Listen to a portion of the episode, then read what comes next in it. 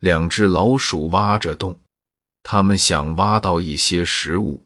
灰老鼠感觉前面有什么动静，它想着可能是什么美味的食物，于是更卖力地挖了起来。但是前面什么也没有，只看见一只黑老鼠。黑老鼠看着对面和自己同样挖着老鼠洞的灰老鼠，也一样的失望。他们相互望了望。香味从外面飘进了通道里，两只老鼠闻到香味，知道这一定是某位人家的厨房。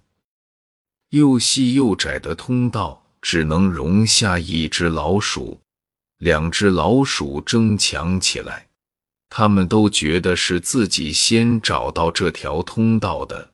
灰老鼠说：“应该我先爬上去才对。”因为是我先找到的，黑老鼠不服气地说：“明明是我先找到的才对。”两只老鼠打了起来，最终谁也没能爬出这个通道，因为他们争抢着夹在了通道内，最后谁也没能出去，被活活饿死。